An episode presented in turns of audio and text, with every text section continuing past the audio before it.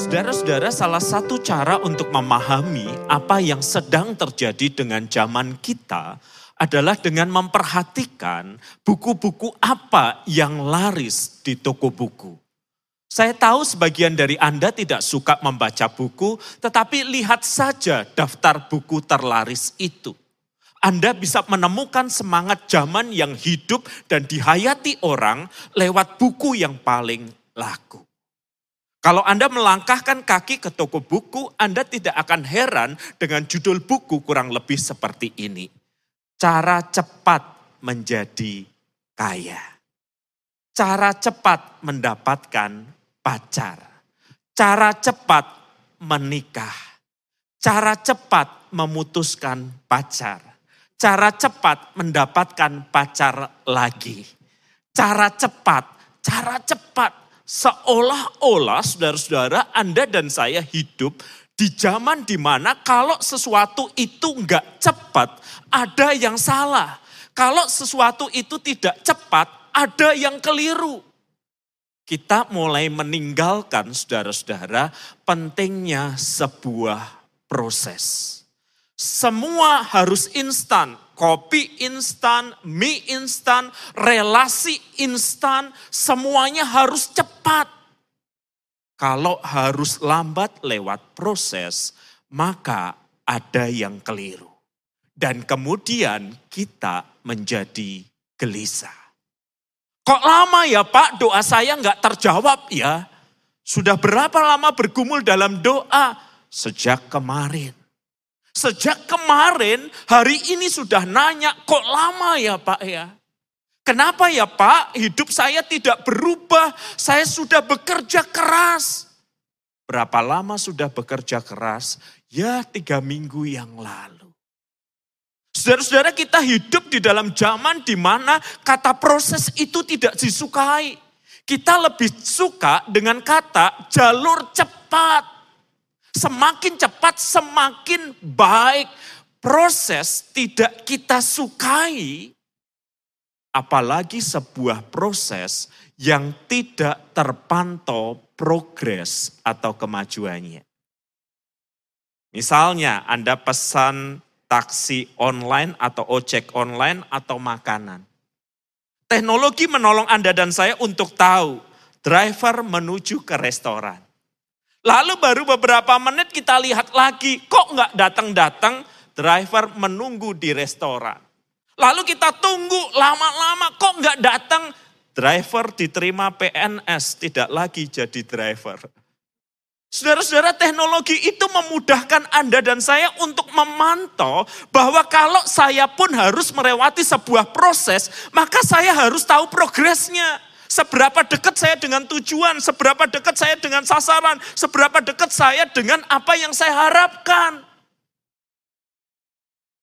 Tetapi tidak setiap proses di dalam hidup kita bisa kita pantau progresnya.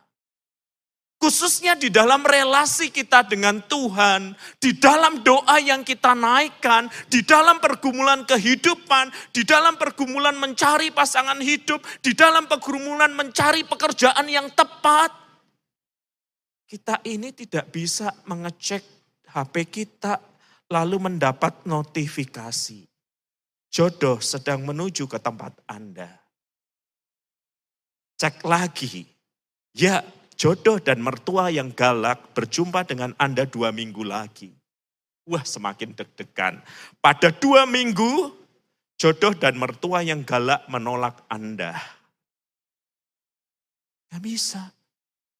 Kita harus berjalan, kita harus hidup di dalam iman dan keyakinan bahwa Tuhan itu terus bekerja, bahwa Tuhan itu sedang bekerja, bahwa Tuhan itu akan bekerja memproses kehidupan kita. Saudara-saudara, mari kita bercermin dari tokoh Alkitab yang namanya Yusuf.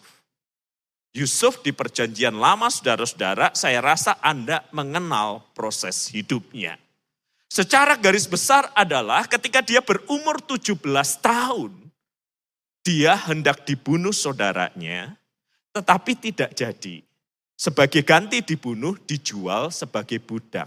Saya nggak tahu mana yang lebih baik antara dibunuh atau dijual sebagai budak. Tetapi dia mengalami itu di usia 17 tahun. Lalu waktu berselang saudara-saudara, dia menjadi pemimpin di Mesir.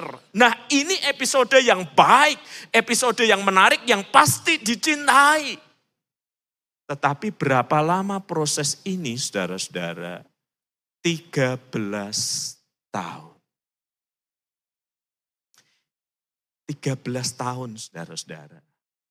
Bukan 13 bulan, bukan 13 minggu, bukan 13 hari, bukan 13 jam, 13 tahun.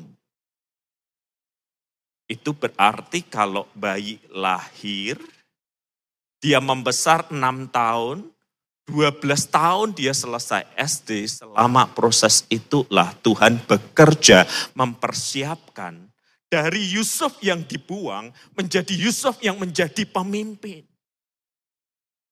Pertanyaannya, kenapa mesti selama itu?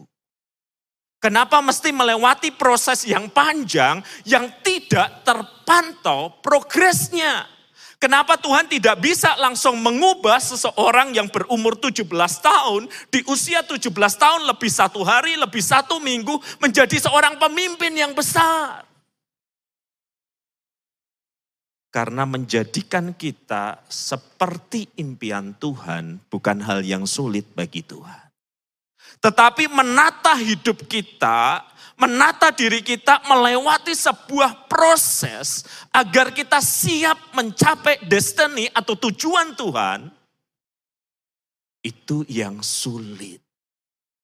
Sebab Tuhan berurusan dengan manusia, Anda dan saya, yang sudah jatuh di dalam dosa, yang berkumul dalam dosa dan kesalahan, yang kalau ini tidak diproses Tuhan, tidak dituntaskan Tuhan, maka apa pun yang Tuhan percayakan akan hancur. Karakter kita, saudara-saudara, adalah fondasi yang memungkinkan kita kuat diberi apa pun oleh kehidupan ini tanpa karakter, pemberian yang baik dalam hidup ini sering kali menghancurkan diri orang itu. Berapa kali kita mendengar kalimat itu? Dia kaya pak, ganteng pak, viral pak, kurang apa lagi? Tetapi beberapa bulan kita mendengar kabar dia stres dan depresi dan bunuh diri. Berapa kali kita mendengar cerita ini sebagai seorang pemuda. Dia dulu waktu SMA pak, bunganya sekolah, cantik, menarik, pintar. Tetapi ternyata dia salah jalan pergaulan. Hancur kehidupannya. Dan dia pun mengakhiri hidupnya. Semua pemberian yang baik dari kehidupan ini, saudara-saudara, mesti kita terima dengan karakter yang kuat dan kokoh tetapi karakter yang kuat dan kokoh itu tidak terjadi dalam satu malam, tidak terjadi dalam satu doa, tidak terjadi dalam satu ibadah, tetapi diproses Tuhan melalui perjalanan kehidupan. Dan belajar dari Yusuf, saudara-saudara, kita akan mempelajari tiga proses yang pasti akan dilewati umat Tuhan sebelum ia mencapai destiny atau tujuan Tuhan atas kehidupannya. Yang pertama-tama saudara-saudara Tuhan memproses Anda dan saya, Tuhan memproses kita melalui kelemahan, kekurangan, kesalahan menuju kebijaksanaan. Di umur 17 tahun Alkitab mencatat bahwa Yusuf itu mendapatkan mimpi. Kejadian 37 ayat 5 dan 6 mencatat pada suatu kali bermimpilah Yusuf dalam mimpinya itu diceritakan kepada saudara-saudaranya sebab itulah mereka benci kepadanya. Karena katanya kepada mereka coba dengarkan yang kuimpikan ini. Anak umur 17 tahun bercerita tentang mimpi. Apa yang ia lihat dalam mimpinya? Kejadian 37 ayat 7 sampai 8. Tampak kita sedang di ladang mengikat berkas-berkas gandum, lalu bangkitlah berkasku tegak berdiri. Kemudian datanglah berkas-berkas kamu sekalian mengelilingi dan sujud menyembah kepada berkasku itu. Lalu saudara-saudaranya berkata, apakah engkau ingin menjadi raja atas kami? Apakah engkau ingin berkuasa atas kami? Jadi makin bencilah mereka kepadanya karena mimpinya dan perkataannya itu. Yusuf adalah salah satu anak yang dilahirkan terakhir, anak mas dalam keluarga. Anda dan saya mungkin punya pengalaman seperti ini. Orang tua berkata, semua sama di mata papa mama. Tetapi kita tetap merasa ada anak yang diistimewakan kan. Yusuf seperti itu, dia menerima jubah yang lebih bagus, dia mendapatkan perlakuan yang lebih dari orang tuanya, dan sekarang dia punya mimpi yang berasal dari Tuhan, bahwa kelak saudara-saudaranya yang lebih tua akan menyembah dia, kelak orang tuanya juga akan meminta pertolongan pada dia, dan itu membuat saudara-saudaranya marah.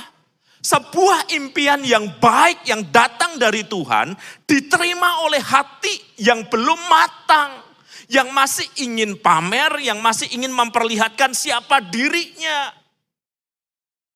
Siapa yang gak sebel saudara-saudara kalau orang datang dengan impian yang besar dan luar biasa. Sementara sahabat dan saudara-saudaranya tidak punya impian sehebat itu.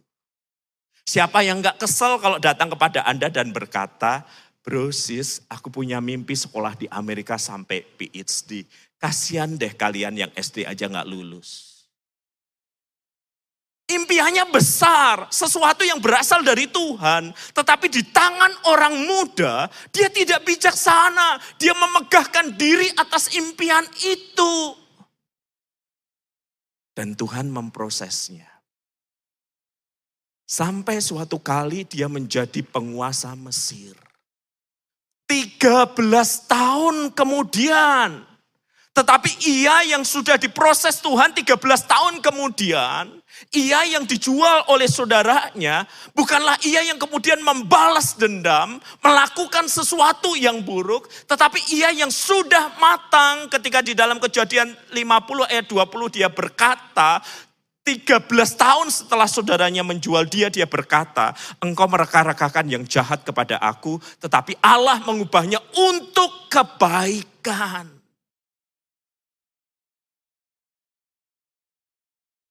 Ada satu hal yang terus ingin Tuhan proses di dalam kehidupan kita, saudara-saudara. Bagi kita, bagi orang-orang muda seperti Anda, keberhasilan adalah hal yang terpenting bukan? Populer, terkenal, berhasil, kaya. Semua berlarian ke arah itu. Tetapi bagi Tuhan, yang terpenting adalah memproses karakter kita seturut dengan kehendaknya. Dan kita generasi yang modern ini sangat tidak suka dengan kata proses. Kalau bisa cepat pak ngapain diperlama. Kalau bisa cepat pak ngapain harus satu tahun lebih pacaran. Kalau bisa cepat pak, ngapain harus lama jadi kaya? Dan ketika kita tidak tahan dengan proses, kita mungkin mendapatkan apa yang kita inginkan. Kita mungkin mendapatkan apa yang kita cari.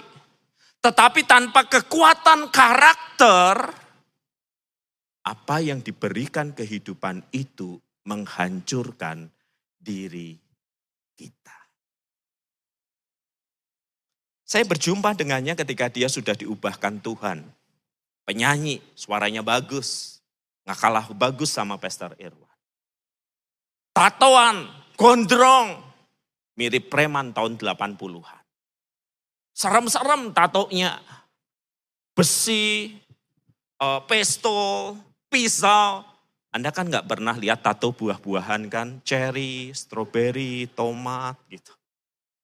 Serem, tetapi hatinya telah diubah Kristus. Dan begitu hatinya diubah Kristus, oh banyak hamba Tuhan meramalkan, menubuatkan bahwa dia akan dipakai Tuhan dalam bidang pujian penyembahan yang luar biasa. Saya pun juga meyakini dan punya harapan itu. talented, luar biasa, pernah juara lomba tertentu. Tetapi saya yakin saudara nggak pernah mendengarkan namanya, walaupun saya menyebutkan namanya. Kenapa? Karena dia tidak pernah sampai dalam destiny Tuhan untuk kehidupannya. Ketika di suatu pagi, jam 6 pagi, waktu itu udah ada telepon genggam, yang sekali Anda colok sampai Tuhan datang kembali, baterainya nggak habis. Yang kalau HP itu jatuh, Anda khawatir.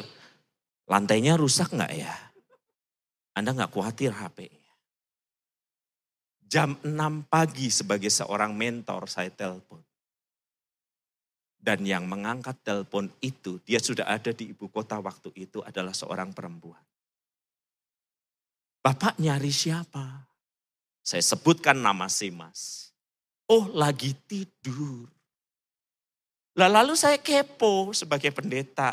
Kamu siapa? Karena dia belum menikah. Dan ada perempuan di tempat dia tinggal mengangkat teleponnya jam 6 pagi. Menurut Anda dia siapa? Cleaning service.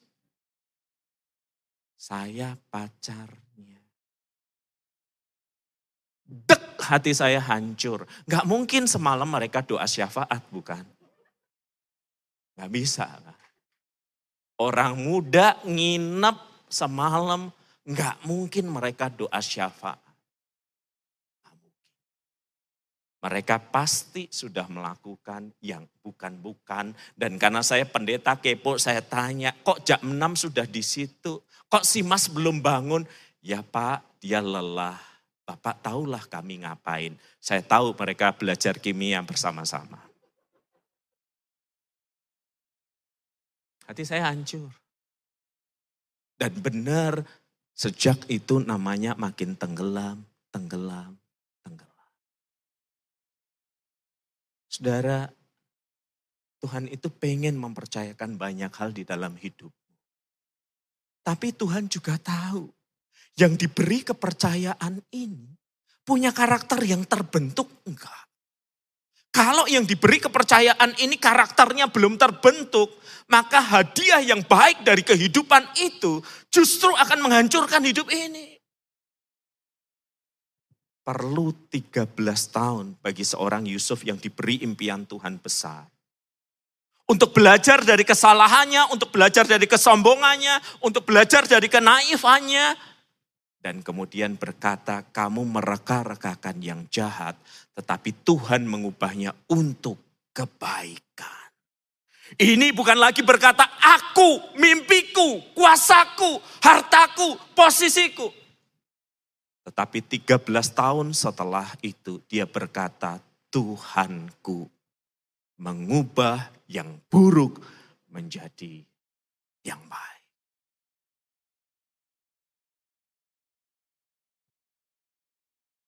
Kita tidak suka kata proses. Tetapi karena kita jatuh dan berbuat salah dan dosa, maka Tuhan akan memproses kita dari kelemahan, kekurangan menuju sebuah kebijaksanaan. Yang kedua, saudara-saudara, Tuhan memproses hidup kita dari godaan menuju kemenangan. Bayangkan Anda menjadi Yusuf umur 17 tahun. Yusuf yang hidup di era modern dan Anda pegang gadget, pegang smartphone. Ya. Anda punya itu dan Anda juga aktif di media sosial, bayangkan diri Anda jadi Yusuf yang seperti itu. Ketika Anda dilempar ke sumur oleh saudara-saudara Anda, HP Anda masih Anda pegang di tangan, Anda update status. Brosis dilempar ke dalam sumur, bikin konten, Bilangnya saudara bikin konten tapi dilempar dalam sumur. Nah kan saya dinaikkan lagi kan. Betul kan dia dinaik, dilempar ke dalam sumur. Terus kemudian dinaikkan tetapi dijual sebagai budak. Bayangkan dengan tangan terikat dia masih pegang HP-nya kalau terjadi zaman sekarang. Lalu dia berkata nasib jadi budak.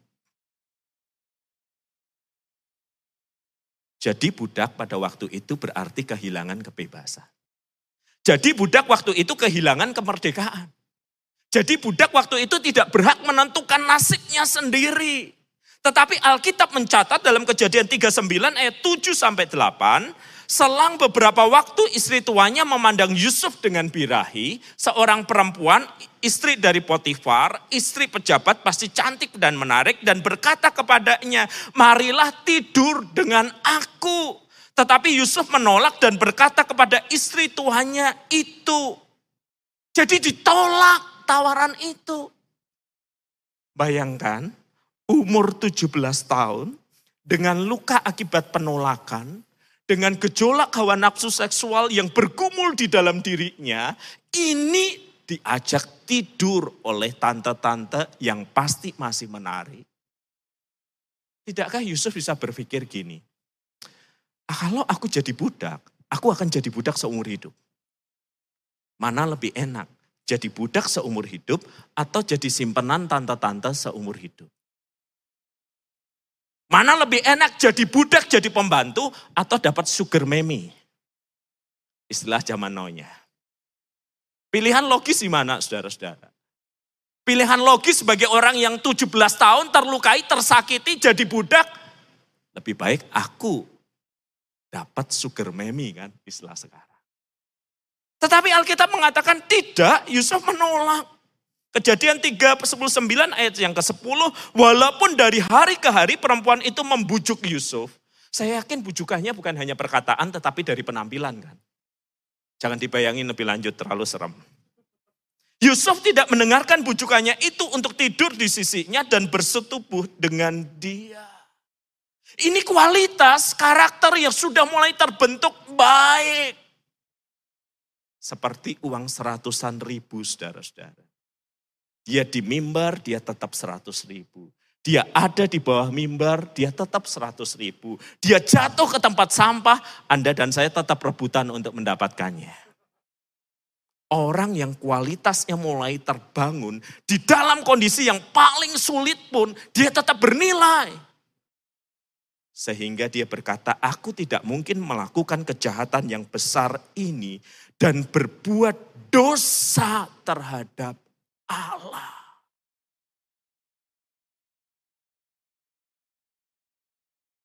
Berapa banyak anak muda hidup dengan kesadaran seperti ini? Kalau saya pakai istilah Latin coram deo atau coram de. Hidup di dalam kesadaran bahwa Tuhan itu melihat perbuatanku. Bahwa tidak ada yang melihat aku dengan HP ku, tidak ada yang melihat aku dengan notebookku, tidak ada yang melihat aku sendiri dengan pacarku di kamarku, tetapi Tuhan melihat aku. Dan hidup ini harus dipertanggungjawabkan di hadapan Tuhan. Maka Alkitab mengatakan Yusuf itu lari. Se, lari itu benar, tapi mendekat atau menjauh? Seorang anak pemuda ketika saya khotbah ini langsung dia berkata, saya setuju dengan Yusuf Pak. Kalau di posisinya pun saya akan lari mendekat tapi. Untuk lari menjauh, butuh orang yang sadar bahwa hidupnya dilihat oleh Tuhan. Lebih dari luka hatinya, lebih dari hawa nafsunya. Dia takut pada Tuhan yang melihatnya. Padahal godaannya berat ya saudara-saudara ya. Godaan itu menjadi menarik karena godaan itu selalu mengetuk satu pintu dalam kehidupan kita. Namanya pintu kebutuhan. Ketika Tuhan Yesus berpuasa 40 hari, 40 malam, dia lapar. Godaan pertama bukan mendapatkan seluruh dunia. Godaan pertama adalah mengubah batu menjadi roti. Tuhan Yesus bisa melakukannya, bisa godaan itu menyentuh kebutuhannya. Setelah puasa kan lapar. Nah kalau kamu lapar, ubahlah batu menjadi roti.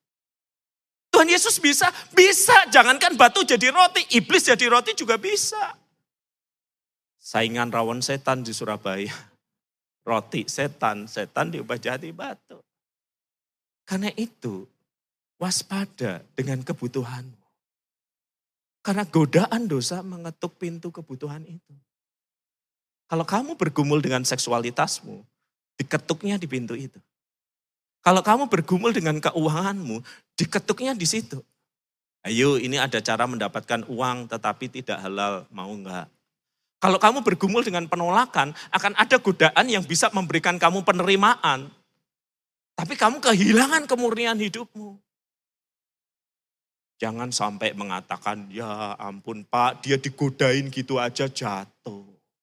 Kalau saya, ya mungkin karena kamu tidak butuh uang, kamu butuh kehangatan kasih dan jatuhnya di situ.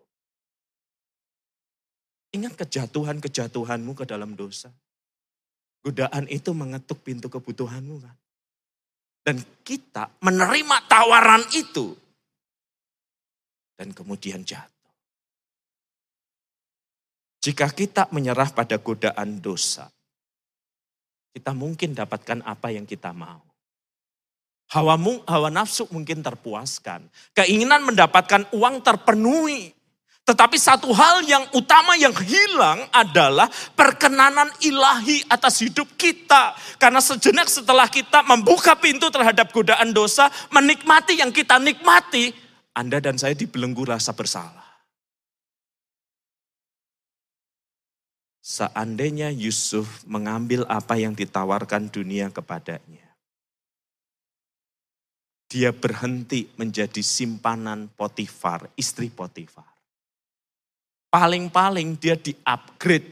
Kalau Potifar mati, dia jadi suami muda istri Potifar.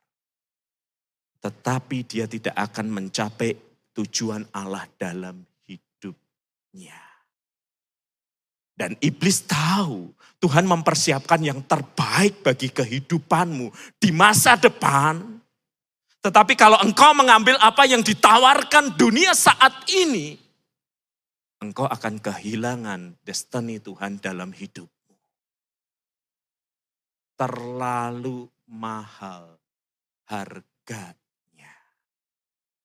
Karena itu berpikirlah panjang sebelum membuka pintu terhadap godaan dosa. Saudara seorang teman mengisahkan kisah ini di dalam khotbahnya. Konon katanya ada seorang anak yang mohon maaf untuk kata ini bodoh banget. Dan seseorang memberikan kepada anak ini uang 5 ribu dan uang 20 ribu. Ambil satu nak. Dan anak yang dikatakan mohon maaf bodoh banget ini mengambil yang 5 ribu. Sang pemberi ketawa lalu berbisik kepada temannya, 20 ribu sama 5 ribu. Diambil yang 5 ribu. Bodoh ya. Lalu temannya bilang, mosok sih? Gak percaya aku, cobaan sendiri. Maka dia memberi lima ribu, dua puluh ribu, case yang sama. Dan si anak kembali mengambil yang lima ribu. Dia ketawa lalu berkata, bodoh anak ini. Bodoh banget. Lalu dia cerita sama temannya. Ada anak yang mohon maaf ya, bodoh banget. Kamu tes coba 5 ribu, 20 ribu. Dia ambil mana? Dari pengalamanku dia ambil 5 ribu. Lalu temannya berkata, enggak lah kali ini tak tes 20 ribu sama 100 ribu. Anaknya disuruh milih 20 ribu atau 100 ribu. Si anak ngambil 20 ribu, mereka cekikian, 20 sama 100 kok diambil 20. Lalu dia cerita lagi sama temannya, aku ketemu anak yang mohon maaf, bodoh banget. Kamu tes deh, 5 ribu sama 20 diambil 5 ribu. 20 dia sama 100, diambil 20 ribu. Lalu temannya bilang gini, aku mau coba deh kali ini 50 sama 100 deh. Diambil yang mana? Lalu anaknya dibawa dan dengan percaya diri dan cepat anaknya mengambil yang 50 ribu. Temannya cekikian lalu berkata, bener kan? Bodoh kan? Lalu dia cerita lagi sama temannya, mungkin kurang menggoda. Gimana kalau satu juta dan lima ratus ribu? Coba deh satu juta dan lima ratus ribu, diambil yang mana? Dengan tenang anaknya mengambil yang lima ratus ribu. Wah, bodoh benar. Menurut Anda siapa yang sebenar, siapa yang sebenarnya bodoh? Siapa yang sebenarnya bodoh? Orang yang dipandang gak bisa milih. Tetapi dia berpikir panjang. Kamu mau mempermainkan aku, kamu mau ngetawain aku, tak ambilin 5 ribu, 20 ribu, 500 ribu, dan selanjutnya kan. Kalau pertama kali aku berpikir pendek, tak ambil yang 20 ribu, aku akan kehilangan yang lebih banyak. Ketika Anda menolak godaan dosa, dunia di sekeliling Anda nggak akan bertepuk tangan. Tetapi kita tahu kita mempertahankan hidup yang bersih untuk sesuatu hal yang lebih besar, lebih indah, lebih mulia. Destiny Tuhan untuk kehidupan kita. Tujuan Tuhan untuk kehidupan kita. Tetapi saya juga mau jujur. Ketika Yusuf menolak godaan itu, dunia tidak memberikan aplaus Alkitab mencatat bahwa istri Potifar kemudian memfitnahnya sehingga dia turun kelas. Dari budak enggak jadi dapat sugar memi, dari budak jadi narapidana. Dan ini yang ketiga yang kita pelajari. Tuhan memproses kita dari titik terendah menuju rancangannya. Mari kita lihat tiga etapa kehidupan Yusuf ini, saudara-saudara. Ketika dia menjadi anak dan Tuhan memberi dia impian besar, saya berdiri di sini, jarak kepada tujuan Tuhan, destiny Tuhan untuk Yusuf itu jauh banget kan. Hitung aja berapa langkah. Satu, dua, tiga, empat, lima, enam, tujuh. Anggap aja gitu ya. Tujuh. Waktu dia menjadi budak, hidupnya turun dari mata manusia. Seberapa jauh dia dari destiny Tuhan atas kehidupannya. Satu, dua, tiga, empat, lima. Lebih dekat lagi. Ketika dia jadi narapidana, saudara-saudara, di titik terendah dalam kehidupannya, karena waktu itu narapidana hanya bisa keluar atas perkenanan raja atau mati. Seberapa jauh dia dari destiny Tuhan untuk hidupnya?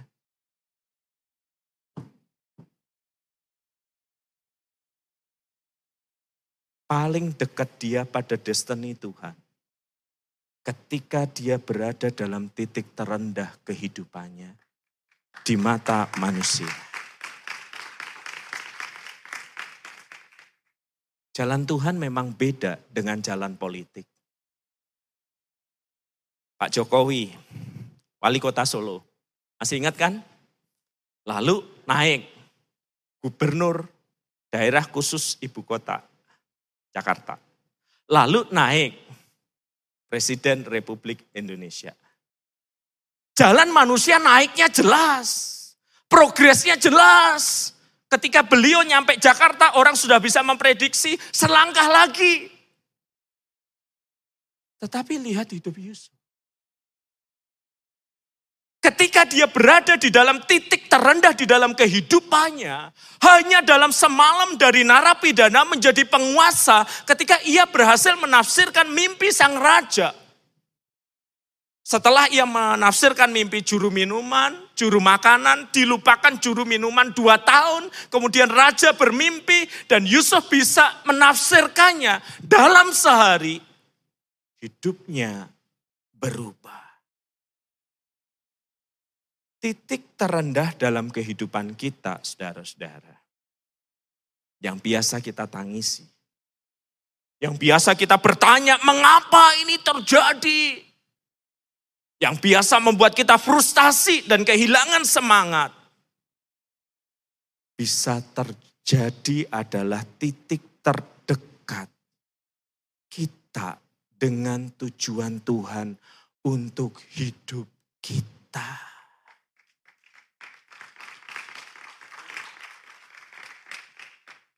Pak, tapi saya nangis boleh enggak? Boleh.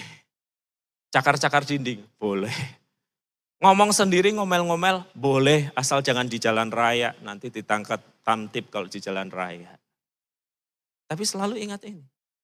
Bahwa di titik di mana Anda ngerasa hidup saya pada titik terendah ini Pak. Dari sudut manusia. bisa jadi Anda berada pada titik terdekat pada tujuan atau destiny Tuhan. Jangan mengakhiri hidupmu ya. Jangan mengakhiri perjuangan dan langkahmu ya. Jangan mengambil langkah dan berkata semuanya sudah hancur berantakan Pak, semua tidak seperti harapan. Sebaiknya saya akhiri hidup gimana? Jangan. Titik terendah itu bisa jadi adalah titik di mana Tuhan memproses kamu untuk mencapai apa yang menjadi maksud dan tujuan Tuhan untuk hidup. Saya sedang melangkahkan kaki sebelum pandemi uh, menuju gate tempat saya akan terbang untuk pelayanan. Lewati lounge karena Anda tahu KTP nggak laku di situ apalagi kartu BPJS. Nggak laku untuk masuk lounge kan. Kalaupun mau Anda harus bayar, saya sayang uang saya. Dan mas saya lewat aja sambil ngelirik sebentar. Tiba-tiba ada yang memanggil saya, Pak WP, Pak WP, masuk Pak, masuk. Saya melihat saya nggak kenal orang itu. Saya bingung bagaimana menolaknya. Saya tidak punya cukup kartu untuk akses ke situ. Lalu si ibu membuka dompetnya, masuk pak. Plek, plek, plek, plek. Kartu kredit yang sakti itu. Kartu saya masih banyak pak. Semangat saya masuk. Bapak nggak kenal saya, tapi saya tahu Bapak kok. Nanti saya mau cerita, nanti mau sharing ya Pak. Kita ambil makanan dulu yuk, di pojok yuk. Maka di pojok dengan makanan di tangan saya bilang, Bu, Ibu pengen cerita apa? Ini suami saya Pak. Wah, kalau ibu-ibu, kalau perempuan sudah menunjuk yang laki dan berkata, ini suami saya Pak, ini pacar saya Pak. Selanjutnya bukan pujian. Pasti. Pasti, saya sudah hafal. Ini suami saya pak, kalau nggak saya ingatkan sudah bunuh diri, sudah mati saya, dia. Si bapak tenang-tenang noleh. Hah? Loh ya tau waktu itu kan kamu sudah mau bunuh diri kan. Ojo lupa yo. Masuk mau bunuh diri lupa. Lalu saya tanya si bapak, bapak berhasil gak pak bunuh diri? Si ibu ketawa, ya enggak toh pak kalau berhasil enggak di sini. Nah kemudian si bapak lalu cerita. Gini loh Pak WP, saya kan berkarir di sebuah perusahaan tertentu. Ketika kami berempat, kurang lebih ada direkturnya harus tanda tangan untuk sebuah proyek. Hati nurani saya nggak tenang. Ini nggak bagus, ini nggak masuk akal. Ini bisa ketangkep polisi kalau ditanda tangani. Ini menyalahi hukum, saya nggak mau. Tetapi ketika saya bilang nggak mau, Kurang lebih seminggu kemudian saya digantikan. Saya dilempar ke pelosok Indonesia Pak. Yang saking pelosoknya sinyal pun harus ada karena kehendak Tuhan. Kalau Anda punya HP Pak di sana Anda harus beli sinyalnya sekalian. Saya putus asa, saya merasa saya sudah ikut Tuhan benar kok jadi malah di sini ya. Teman-teman saya berkata, mohon maaf bodoh. Dapat tawaran baik kok ditolak. Sekarang kamu mati di kotak. Seumur hidup kamu akan di situ. Saya stres. Saya depresi. Anak-anak tetap tinggal di ibu kota, saya dan istri yang meratapi nasib. Dan saya sempat bilang sama istri saya, aku wis nggak kuat, aku mau bunuh diri. Di sana nggak ada bangunan tinggi, bisa naik kelapa terus kemudian loncat ke bawah kan bisa ada aliran sungai lalu menjebloskan diri kan bisa. Lalu istri saya yang berkata ini, sabar, sabar. Orang yang menabur dengan mencucurkan air mata akan menuai dengan sorak-sorai. Tapi saya nggak kuat. Ya, sama istri terus didamping. Empat tahun kemudian, Empat tahun itu lama ya saudara-saudara, Anda masuk SMA, selesai SMA, masuk perguruan tinggi. Empat tahun kemudian, dia mendengar kabar bahwa tiga temannya yang tanda tangan ketangkep dan masuk penjara. Lalu istrinya berkata, selamat awakmu. Ya tapi selamat tapi di daerah Pak masuk kota. Karir nggak mungkin kembali ke Jakarta. Tahun kelima, sang bapak cerita. Dia kembali dipanggil ke Jakarta karena ada kekosongan kepemimpinan dan diberi jabatan direktur utama. Kami butuh orang jujur siapa lagi selain Anda. Ketika sang suami cerita, istrinya bilang, kalau enggak ada saya, dah mati dia pak. Di balik pria yang berhasil ada wanita yang takut akan Tuhan. Suaminya cengar, cengir lalu berkata, iya pak kalau sama istri saya selalu salah. Well, woman is always right, dan man is always wrong. Anda lihat saudara-saudara, ketika seseorang bersedia diproses oleh Tuhan, ketika seseorang menolak apa yang ditawarkan dunia, dunia tidak mengaplaus dia dengan tepuk tangan, dunia tidak menghargai dia, dunia berkata mati kamu, masuk kotak titik terendah dalam hidupmu, kamu mau apa lagi? Tetapi titik terendahnya manusia sering kali adalah titik terdekatnya seseorang pada kehendak Tuhan dalam hidupnya.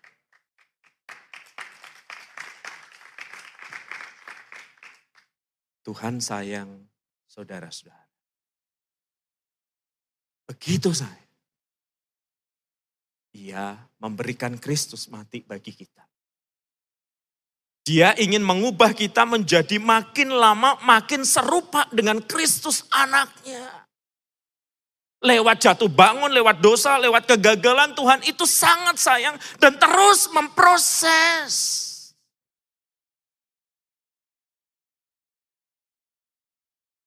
Jangan hentikan proses itu dengan mengakhiri hidupmu. Seburuk apa pun kondisimu.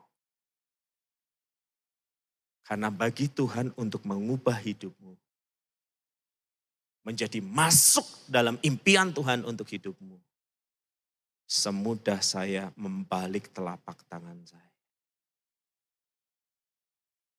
Yang butuh waktu adalah memproses manusia seperti Anda dan saya. Yang bergumul dengan dosa, yang bergumul dengan kesalahan, yang bergumul dengan kekerasan hati. Karena itu biarkan Tuhan terus memproses hidup kita. Sampai suatu sekali kita mengalami kebenaran firman ini. Orang yang menabur dengan mencucurkan air mata. Suatu kali akan menuai dengan sorak-sorai.